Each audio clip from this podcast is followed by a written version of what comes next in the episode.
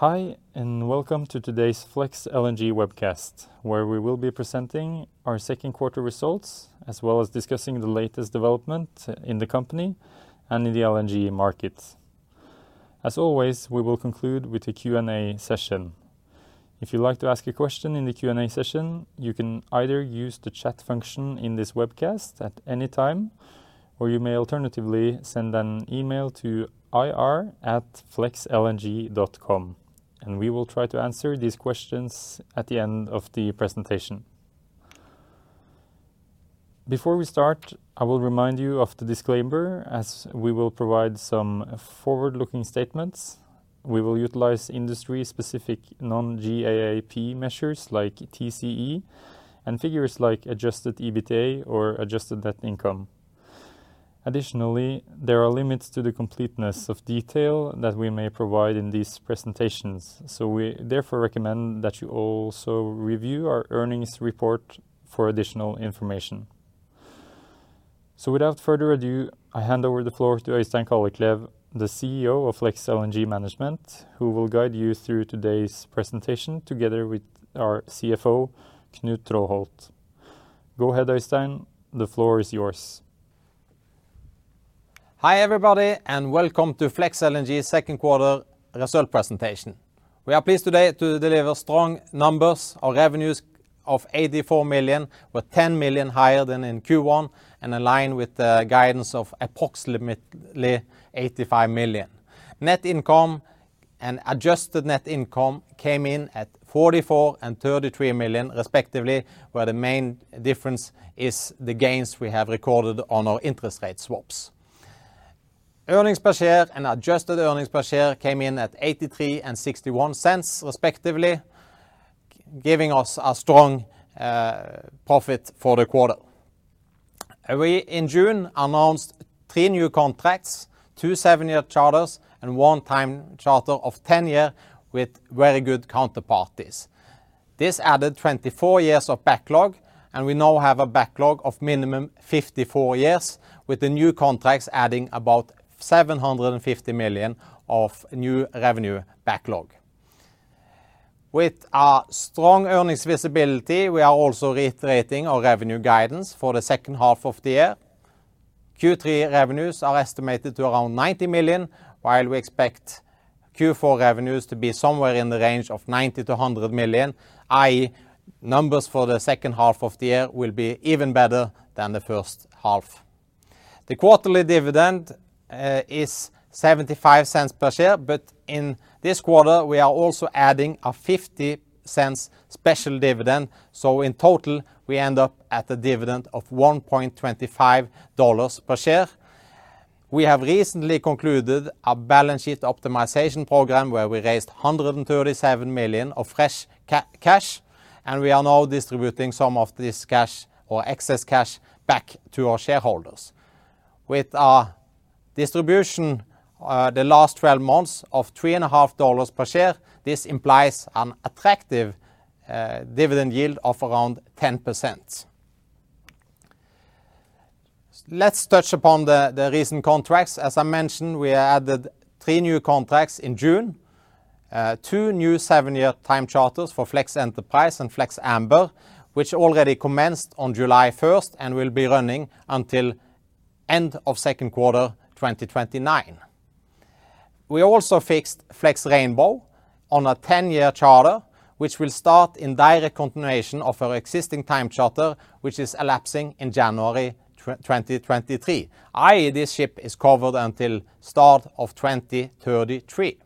Altogether, this added 24 years of backlog. As I mentioned, our backlog is now 54 years, with additional extension options, which could further increase this backlog. Um, we have been busy fixing out a lot of ships uh, recently. Um, prior to COVID, we have only fixed one ship. We fixed the Flex Artemis on a variable time charter in the autumn of 2019, and that ship was delivered on that contract in August 2020.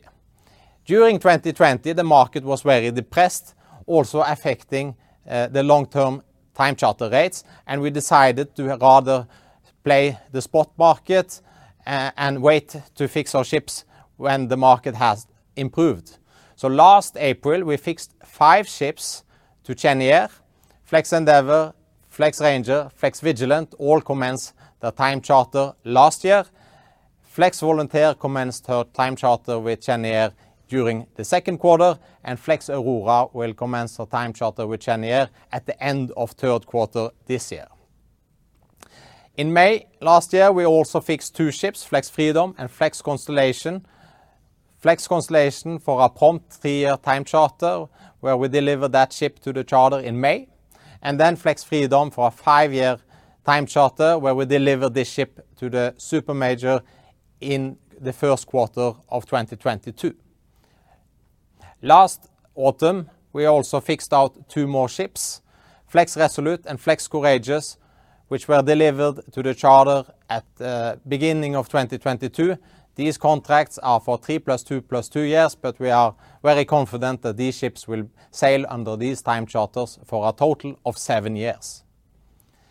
And then, as I mentioned, we recently fixed three more ships, Flex Amber, Enterprise, and Rainbow, uh, on 24 years of total contract duration. This means we have a very strong charter backlog. Uh, during our May presentation, uh, for the first quarter, we put in three stars in this overview. We put in a star on Rainbow, the Amber, and the Enterprise as these ships were coming open in the market, and we were very confident on our ability to fix these ships out on attractive new charters.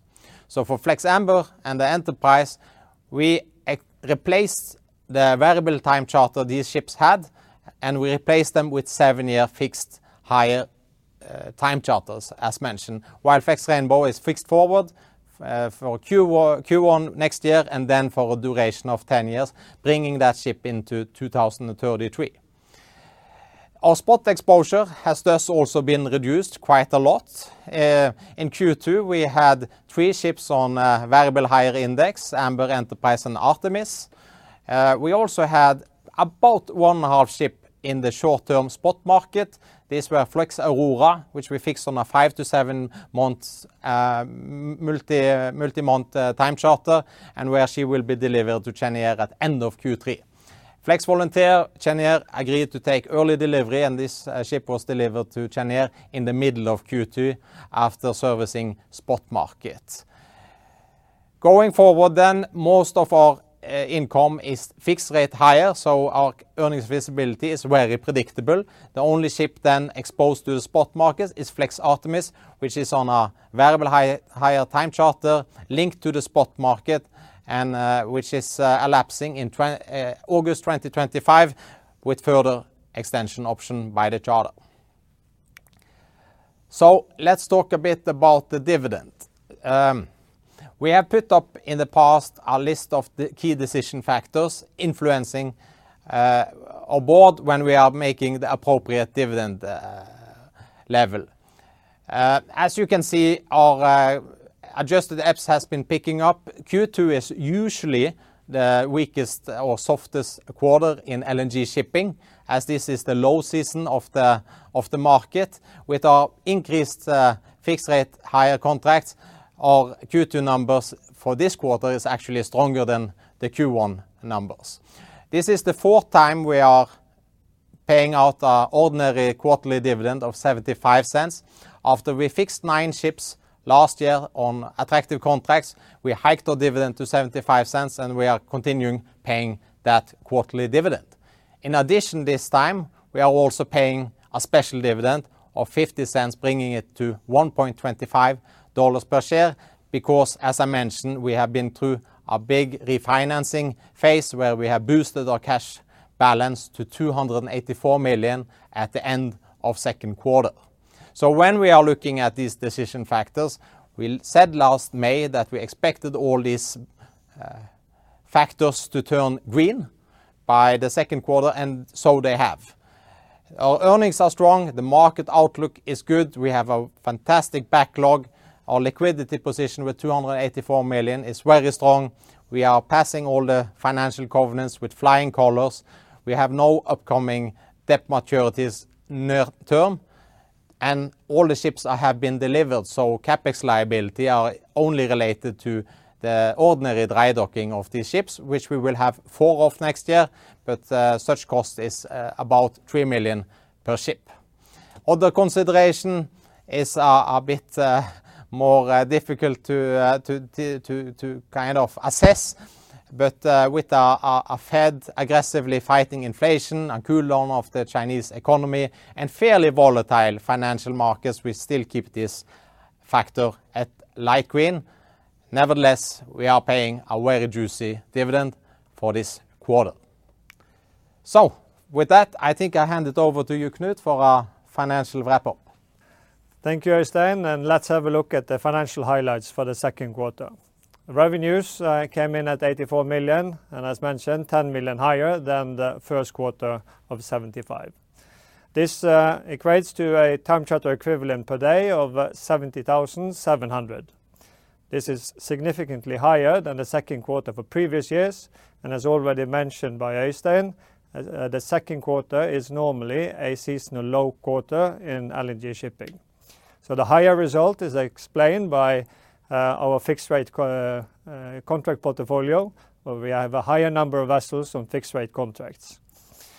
We have the two new seven-year contracts for the Amber and the Enterprise that will go from a variable hire contract to attractive fixed rate contracts. So the seasonality effect in the coming quarters and the coming second quarters will be significantly lower. If you look at the operating expenses, they are at par with the first quarter, and the OpEx per day is at uh, about $13,000 uh, per day, which uh, is at the guided level we previously announced. If you look at the interest rate expenses, they are also at par, and that's partly explained by our interest rate hedging portfolio, which we see on the second line, which is the gain on derivatives of 14 million for the quarter, on top of the 32 million for last quarter. I will come back uh, on more details on the derivative portfolio uh, on the next slides. So that comes into the net income of 44 million or $0.83 per share, uh, and an adjusted net income of 33 million or adjusted EPS per share of $0.61. If we look at the balance sheet, that remains robust and clean. We have 13 state-of-the-art uh, LNG vessels uh, with an average rate of 2.6 years at the quarter end. As a reminder that uh, this fleet has been acquired, and the book value reflects that these were acquired at the historical low prices and is only adjusted by regular depreciations. Our balance sheet, as already mentioned, has a rock-solid cash balance of $284 million, and if you look at the equity of $910 million, that equates to a book equity ratio of 34%. If you look at the cash flow for the quarter, it's mainly uh, affected by the refinancing activity that we did in the second quarter. That is the conclusion of the balance sheet optimization program, phase one, where we released $111 uh, million during the quarter. That boosts our cash balance to $284 million. As a reminder, um, uh, amortization in Q1 and Q3 uh, are higher, so it's a bit lower amortization this year due to the semi-annual repayments under the ECA facility. If we then go to the next phase of the balance sheet optimization program, uh, we have completed phase one. We have one vessel left for delivery. That is the Flex uh, Endeavour, under the 375 million term loan and RCF facility. She will be delivered back to us and under the financing uh, now during September. Uh, for the phase two, we have started this with the Flex Enterprise. We have bought her back on our existing fixed rate sale and leaseback structure, and we have uh, refinanced her uh, with cash, so she is probably the only unencumbered two-stroke uh, LNG vessels in the world for the moment. We have initiated various financing dialogues, and we are in advanced stages for a $150 million bank loan facility, which is back-to-back with the contract, the seven-year contract with the super major. We are considering further refinancing. Uh, it's one for optimizing our debt funding, but also to free up an additional $100 million in cash. Our priorities is to extend our repayment profiles, improve uh, the pricing under the facilities that will reflect our credit uh, profile, but also the credit profile under the underlying contracts. And then we are further seeking to push out debt maturities and uh, improve leverage uh, to release the $100 million in cash. We see here we have a number of facilities uh, that we are addressing. And um after the Enterprise, we will consider all of these. It could be an amendment, an extension of existing financing or plain refinancing. But all in all, this is what we will spend time on for the next quarters, and we hope to revert shortly with more updates on this. So let's take a look at our interest rate uh, hedge portfolio. We have a combination of uh, fixed rate lease uh, for the Flex Volunteer entered into in December last year at an all-in rate of 4%. In addition, we have a portfolio of interest rate swaps with a notional value of $853 million. Historically, this has been LIBOR swaps, and in Q1, we'd entered into $200 million in 10-year uh, interest rate swap based on SOFR. During the second and third quarter, we have amended and extended some of our LIBOR swaps in the uh, of additional $250 million and swapped these for 10-year SOFR-based swaps at attractive levels. If you look at the SOFR portfolio, that is on average uh, remaining duration of uh, 8.9 years at uh, 1.9% fixed rate. That is attractive compared to the 10-year swap rates of 3.1%. Also for our LIBOR swap portfolio, which has a shorter duration of 2.8 years, compared with the two-year swap rates at 3.7. Overall, this gives us a hedge ratio of 63% on the total debt, excluding any utilization of the RCF. This gives us a solid foundation for uh, any further increase in long-term interest rates. And uh, with that, I hand it back to Øystein for an update on the LNG market. Thank you, Knut. We have certainly been ahead of the curve compared to the governors of Federal Reserve.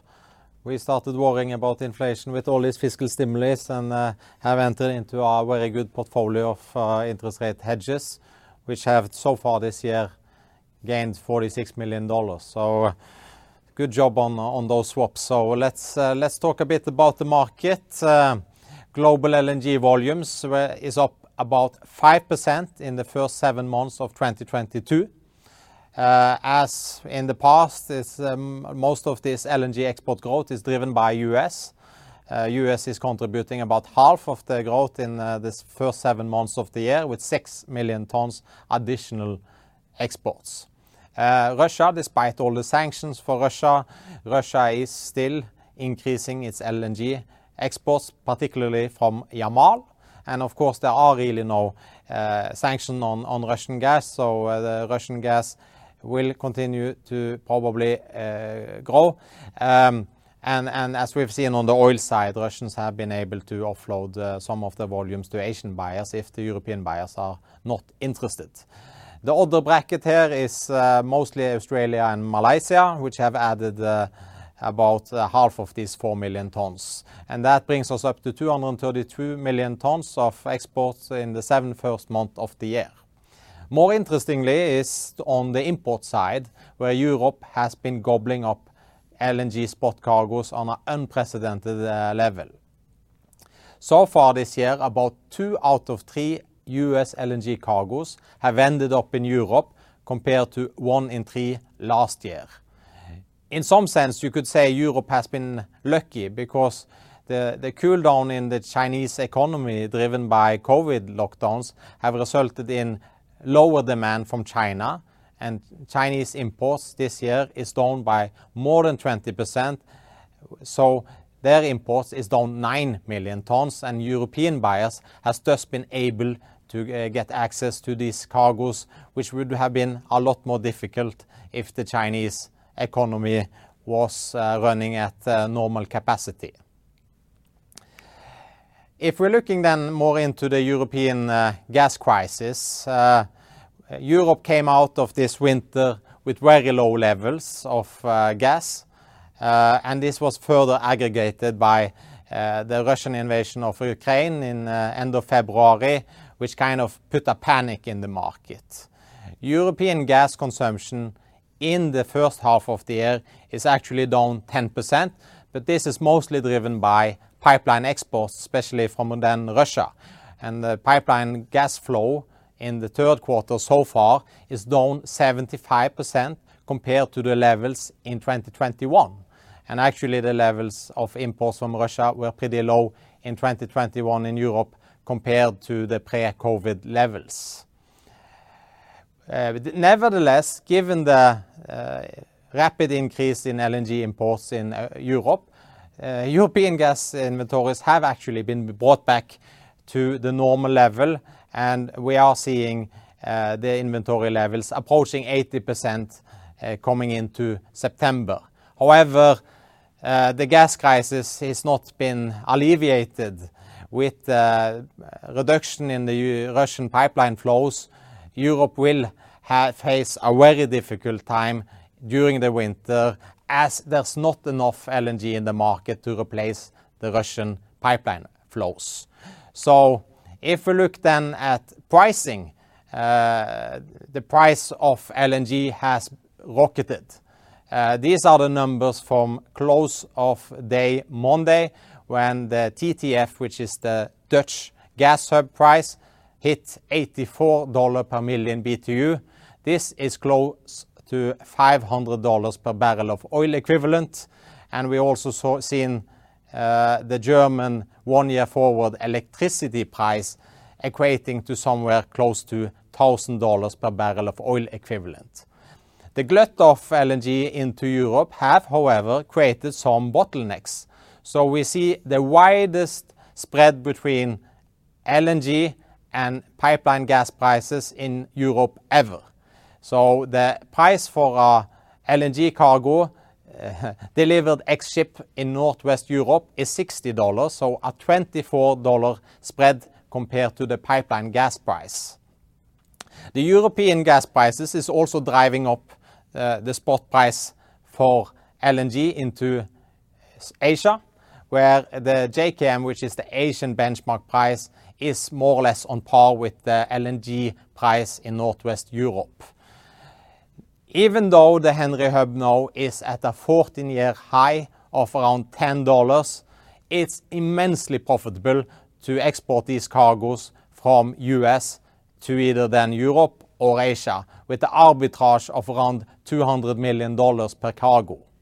But keep in mind that about two-thirds of all the cargos are still being sold on long-term contracts at a discount to oil.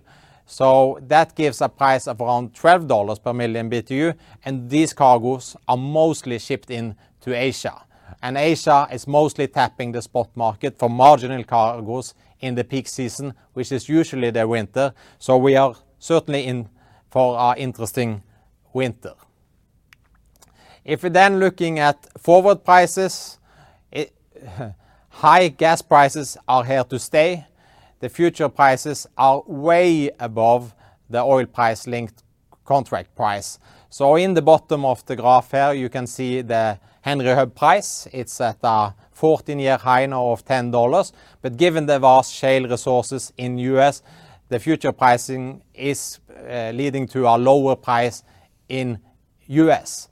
Uh, the gray line here is the price for LNG sold on long-term contract linked to oil, which is still at a fairly low level when you are comparing to the spot prices on the European Gas Hub, TTF, and JKM, which is the Asian spot price for LNG.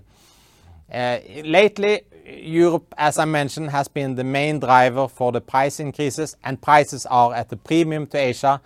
And this premium is also why the spot market was very soft in Q1, following a very strong spot market in Q4. The high price in Europe has incentivized export from U.S. or the Atlantic area into Europe rather than to Asia, which entails longer sailing distances and uh, thus absorb more shipping capacity. However, as I mentioned, there is a big price spread between Uh, the gas price in Europe, TTF, and the LNG price in Europe. We do see some cargoes being shipped to Latin America and Asia, as there is really not enough capacity to import these cargoes into Europe. So, high gas prices actually mean for us higher earnings potential for our modern LNG carriers. Our LNG carriers are about 60% more efficient than the older steam generation, and they are substantially more efficient than the diesel, electric, or tri-fuel ships that was very popular 10 years ago. We have here highlighted a sensitivity on the charter rate given different uh, LNG prices. Keep in mind that LNG ship mostly utilize the LNG on cargo as fuel, as we are utilizing the boil off from the cargo tanks to fuel the propulsion of the ship. And having a more efficient ship means that you have a bigger cargo to sell at your destination. So if we are looking at, for example, uh, prices today of $55 per million BTU, if a spot uh, steamship is making $15,000 per day, which is basically its OpEx level, you can add a premium of $104,000 per day for a tri-fuel ship because this ship is much more efficient and generally a bit larger than a steamship. But you can add another premium on top of that of $71,000 per day for a two-stroke uh, ship like a MEGI X-DF, bringing the charter rate to $190,000. Of course, these are theoretical numbers based on the fuel consumption and the cargo parcel size, but this means that in theory, with a $55 LNG uh, price, where a steamship is making 15,000, you could pay 190,000 for a modern ship. So all in all, a tight LNG market even increase the premium that our ships can command in the market. So let's have a look at the spot market. Uh, the spot market was super strong in Q4, um, where we actually saw the highest spot rates ever for LNG uh, ships. Um, But as I mentioned, we had this shift of trade from Asia into Europe with the European gas crisis, and this resulted in a lot uh, shorter sailing distances. Sailing distances fell 15% from Q4 to Q1, and this released a lot of ships available in the market, driving down freight rates at the start of the year. However, the market bounced back rather quickly. Uh, usually the spot market uh, bounce back around uh, middle of March. We bounced back a bit quicker this time, and the market recovery were very strong with rates above $100,000 during May into June, Uh, before we had this close down of the Freeport LNG export plant in U.S. The Freeport LNG export plant has 50 million ton of annual production, so this resulted in a loss of around 15-17 cargoes on a monthly basis, thus releasing a lot of especially relets in the market. Uh, and with more ships available in the market, um, freight rates plummeted back to around $60,000-$70,000 before now recently bouncing back strongly again to around 120,000. Some of the bounce back probably explained by the expectation that Freeport would uh, start up again, uh, loading from October. This has now been pushed back to November, as we learned yesterday. This might delay the uptick a bit by a month or so, but the future rates for LNG spot rates are super strong for Q4, where we can see probably rates in the $200,000 range again, and it also explain why we have a bit range in our Q4 revenue guidance as we have one ship linked to the spot market. So let's have a look at the uh, term market, which has remained strong the whole period. The term market has been less volatile and very firm, Uh, even in this period with spot market weakness. One-year time charter rate for uh, MEGI X-DF ships are above $170,000 per day.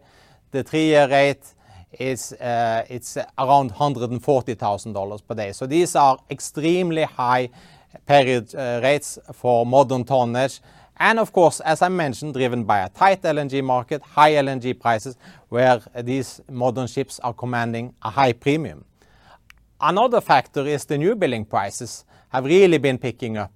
We did our investment in ships in 2017 and 2018 when new building prices were at around $180 million per ship. Uh, the last year or so, we have seen a big increase in the price of LNG carriers, you know, driven by Uh, higher materials prices, both nickel and steel, higher labor prices, but also much tighter balance at the yards because of the glut of orders, not only from LNG carriers, but also from the container ship, which is making uh, yard slots fairly scarce. Today, if you want to order a ship, you are talking 2027 deliveries. So actually, the delivery time for our LNG ship now is longer than most of the upstream LNG export plans. With a price now approaching $248 million for a new building, uh, which is the price SSY is pegging now in the recent report, this has also driven up the five-year time charter rate. With higher CapEx, you need to have a higher rate to defend that investment. And Five-year rates has almost doubled during the last 18 months from mid-60s now up to $110,000 per day, which also uh, gives us comfort on the further recontracting of our fleet. Uh, looking at the fleet structure, as I mentioned, there's been a lot of LNG orders, and the order book uh, is now around 250 ships. This is driven by two main factors. One being the replacement of older tonnage, which is inefficient, as I previously illustrated. The second factor of course, is the high growth of LNG exports coming uh, from, especially from 2024 and onwards. All the new ships for this trade is the new uh, type, the MEGI X-DFs. The purple ones there are the specialized ice ships for the Russian Arctic trade, which doesn't really usually uh, trade in the ordinary LNG carrier market. But we do see here that there's a lot of steamships still in the market, and I will come back to that also shortly. So looking at the order book, as I mentioned, uh, around 250 ships, but very few of these ships have been ordered on speculation. Almost all of them have been ordered towards new contracts or fleet renewal. So out of these 250+ ships, only 30 ships are available for uh, new charters, Uh, and very few of them in the period here until 2025. So That gives us some comfort in our ability to also recontract our ships once they are coming open. Heading back to the steamships, we have had this graph with the dinosaurs for a couple of years now. These ships uh, are too inefficient to continue to trade uh, for longer term. A lot of ships are coming off existing legacy contracts, typically legacy contracts with a duration of 20 to even maybe 25 years. There are already 36 spots, uh, 36 ships, steamships open in the market with an average age of 28 years. And then there are rolling of 100 ships, steamships from contracts by 2027. And These ships will face a very hard time going forward, not only because of the high LNG price making them economically obsolete, but also because next January we have new IMO regulation, which we call the EEXI and uh, the CII, which will put much more stringent requirement on the efficiency of ships. And we think this will result in a very big spike in attrition of older steamships, which will be replaced with the newer type ships. As mentioned, the global gas crunch is also creating interest for new volumes. We have seen an uptick in uh, contracting for LNG. Um, we have had, during the last 18 months, about 100 million tons of new volumes being signed up. Uh, with the gas crunch in Europe, you should think that the European buyers were the big buyers. But actually, even though China has a reduction in their LNG import this year of more than 20%, they are signing up almost half of these volumes because the LNG story in China is in its early phases. This year, actually, Japan will probably import more LNG than China, and there are living more than 10 times as many people in China. So China will continue to grow once they are getting uh, control with the COVID and are reflating their economy. We do also expect European buyers to be signing up for more SPAs as they need to replace a huge amount of Russian pipeline gas with LNG and probably also then renewables. So we have a list here of some recent contracts. Uh, I'm not going to go through all of them, but uh, for sure there is a new wave of new LNG export uh, capacity coming. So then let's finish with the first slide, the Q2 highlights. I'm just going to repeat them. Revenues, $84 million, 10 million higher than Q1, in line with our guidance. Net income of on a healthy 44 million. Adjusted for these derivative gains, we came in at $33 million, translating to $0.83 or $0.61 of earnings per share, respectively. We have recently announced three new contracts, adding further backlog to our fleet, which uh, now has 54 years of firm backlog. Our revenues guidance remain the same as we recently updated. 90 million of revenues we expect in Q3, slightly higher than in Q2. Then We believe Q4 will be the strongest uh, quarter, $90 million-$100 million of revenues we expect, depending a bit on the spot market affecting the one ship we have on index. So, with that, we are also happy to announce today our biggest share uh, dividend ever, $1.25 per share, including the $0.50 special dividend. This gives uh, $3.50 of dividend the last 12 months or a yield of around 10%, which we think should be attractive for our shareholders. And with that, I conclude today's presentation. We will now open up for some questions. Uh, so please use the chat function at any time or send an email to ir@flexlng.com, and we will try to answer most of the questions shortly. Thank you.